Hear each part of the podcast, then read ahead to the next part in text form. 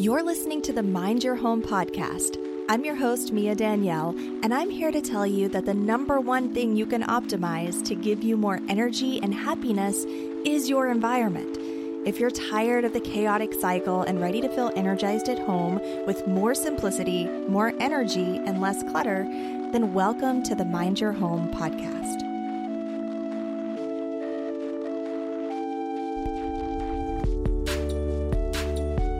When it comes to writing legends, Stephen King is pretty high on the list. He's been churning out hit novels for years, with a bibliography that spans decades featuring novels that have both thrilled and terrified readers. King's work ethic and dedication to his craft are things of legend. One of the well publicized cornerstones of his disciplined approach to writing is his ritual of penning at least 1,000 words per day. It's a seemingly simple practice that, trust me, is harder than it sounds. But stick with me here because this little habit isn't just about cranking out words. And don't worry, we're not here to talk about small actions toward big goals or how the drops fill up the glass of water. In this habit lies a profound lesson that could even be used to help you tackle that mountain of clutter that you've been meaning to get to. So, a while back, I was reading an email sent out by Ali Abdaal, a big YouTuber that I enjoy listening to and learning from, and he shared about his chat with other big time entrepreneurs who swear by writing 1,000 words per day and how he was going to start doing the same. This, again, is something that Stephen King and Ernest Hemingway famously attributed a portion of their success and productivity to. So, as I read this email, I knew that a daily habit of writing thousand words per day would 100% help me in my own business and life goals. Everything that I do in my business is also downstream of writing my YouTube channel, my podcast, any outreach or collaborations that I do, my website, etc. So if I wrote 1,000 words per day, I would be ahead of the game and would for sure find more free time throughout the year. So here's what happened. I would find myself writing 3,000 to sometimes 5,000 words in a day, and then zero the next day, and the day after that, and the day after that. Even in trying to challenge myself to a habitual system of small incremental achievements, I found breaking these peaks and dips of activity very difficult. And there are three reasons that I attribute this to. Here's what I ran into in practice. Number one, the lack of muscle memory made it feel like a big task. Number two, other things constantly took priority. I had other things that were more urgent that I needed to get done. And number three, my system for doing this kind of sucked. I didn't really have a big system planned out, I didn't have things dialed in. I kind of thought, you know, like this is super easy. I'll just get up and write a thousand words per day in the morning, done, going on to my next thing. And it did not pan out that way, as I'll share here in a bit. The problem with baby steps is that they're too big and too small. If you're drowning in clutter, for example, and I tell you to start by decluttering a single drawer or a cabinet every day, that task will still feel huge because the habit hasn't yet been built. It's new terrain, and therefore it feels hard, it feels big. You might get two days worth of drawers in, but by day three, you're feeling a strong pull to not do that anymore. It was the same thing for me with the writing. 1,000 words sounds like a lot when you're not used to writing every day. The book Atomic Habits by James Clear talks about creating tiny micro habits that are sustainable. A micro habit isn't just a micro habit, they compound and build off of each other to create more and more changes. Clear says that it's more important to play the game than to win, and that by focusing on the system of behaviors rather than the outcome of the behaviors, major shifts in what we do become easy and more sustainable. An example is given that if you get tired of living in a messy house, your goal becomes cleaning your house. If you get motivated one day to clean each room until there is no more mess, your goal is achieved. But after a week, that mess begins to reaccumulate and it stays that way until you find the same burst of motivation as before and the cycle continues. On the other hand, a 1% change in behavior, something like folding clothes at the end of each day that have landed on the floor, or, you know, putting donations directly into a bag instead of piling them up in the garage. These tiny little micro changes would slowly become a habit that would lead to the same end result of a clean home, but with more sustainable results. Stephen King didn't just write a thousand words per day for the sake of writing or for achieving a specific writing metric or to complete any one book. If that were the case, he would have stopped doing it a long time ago. He writes every day because it's the consistency that's important strengthening that muscle, building that change and that growth. Now, I'll be honest, I've never actually read any of Stephen King's books, although I've watched a ton of his movies. But from what I hear, he's a pretty stellar story writer. How many creations, stories, worlds, and personalities would never have existed if not for his daily consistency and growing that creative storytelling part of his brain? So when I see people talking about the value of doing a little bit at a time, you know, the things that we all know and have heard a million times in one form or another, Rome wasn't built in a day. One day at a time, you know, baby steps. Slow and steady wins the race. Every little bit helps brick by brick. Rome wasn't built in a day could have been reimagined to say Rome wasn't just built with bricks, but with the growth and habits of its builders. But I get that that doesn't quite have the same ring to it. At the same time, they're too small. the task wasn't big enough to take priority.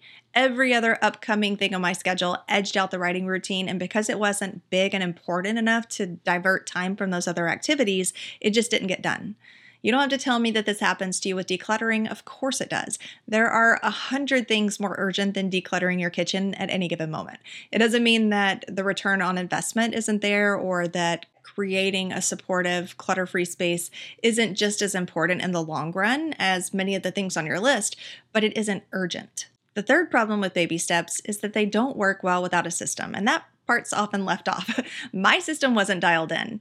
I'd heard about this awesome tool called Scrivener that's for writers and that lets you set writing goals and tracks how much you write every time you're on it. And I thought, this is perfect. That's what I need. But I would default to pulling up my Notes app on my iPhone or on my MacBook because it has a shortcut right there on my desktop dock. So it's quick and easy. I'm used to going to it or Google Docs because I'm on it all the time already. And I would essentially forget that I was supposed to be doing all of my writing on Scrivener for consistency and for tracking. And so after so many days of spreading my writing across a myriad of tools, I had already lost track and I had no way of knowing if I had reached or succeeded my 1,000 word goal. And it didn't take very long for that to discourage me because every time I went back to Scrivener, it felt like I was starting over. But when I think about it, these are the same three problems that everyone runs into when building new habits and routines. It's the same reason that people end up decluttering in peaks and dips rather than finding consistency and flow. This is why I really push for organic decluttering. Organic decluttering is decluttering something or taking a micro action toward decluttering something while you're already there going about your daily flow while you're already digging in that drawer, putting away that laundry, making a trip downstairs.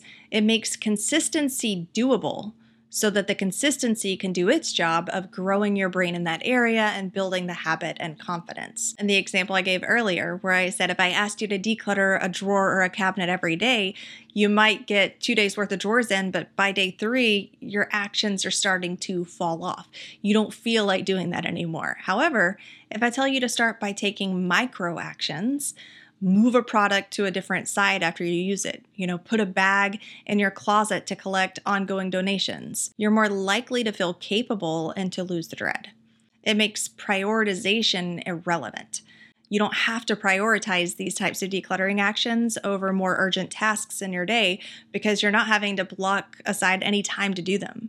It doesn't feel too big or too overwhelming because, again, it's just small micro actions that you're taking. It's not just small tasks that you're still having to set aside time for. It's little micro actions that you can build into the flow of your day. And your system is also built into that flow. So you don't have to worry so much about a specific system, although there are different systems of organic decluttering, such as heat mapping or, you know, making sure that you have a bag set up and ready to go in your closet so that you can toss clothes that no longer fit you in there as you're putting away the laundry. You're creating a new flow each day as you chip away at the clutter through these micro actions or even micro preparation actions, you're not just cleaning up your physical space, you're also cultivating a new growth in your awareness muscle. That growth is the most important aspect because that's what's going to expand into new ways of experiencing your environment in the long run, which, in my opinion, is always the goal. But of course, the drops do also add up. It's not just habits that you're building when you declutter bit by bit. I was very serious when I said that writing a thousand words per day for me would, in the most literal sense, give me enough content to put me ahead and bring more ease into my work life. Just like chipping away at the physical clutter will eventually lead to a more completely clutter free space in the long run. The only way that that wouldn't be possible is if you're bringing in new things at a faster pace, but that's a concern for a different day. And the drops don't just add up, there's also a ripple effect the impact of this ritual extends beyond just a tidier home or workspace. As you begin to see the results of your daily decluttering efforts, or whatever efforts you're working toward, if it's not decluttering, this discipline and focus can still spill over into other areas of your life. So, just like Stephen King's daily writing compounds into novels, your daily efforts will compound into a more organized and serene living environment. You'll eventually run out of things to declutter, but you'll still have that habit that way that your brain is thinking and noticing the things around you, that doesn't just stop, it redirects. And this is where you start seeing a ripple effect into other areas of your space besides just getting the clutter out. Hopefully, this gave you some really good food for thought and maybe even inspired you to create your own organic decluttering flow throughout your own space. I'd love to thank Shortform for sponsoring this video and for helping me to find really quick tidbits of information that I needed when I needed it. Thank you very much. And if you're looking for a little bit of a kickstart to your own decluttering journey, I do have a full free resource library that we are in the process of building up to be even bigger and better by the day. We have like 20 things in the backlog right right now of things that are going to continue to be added into this free resource library. So if you are looking for a little help in getting started, I'll have the link for that down in the description, and I will chat with you next week.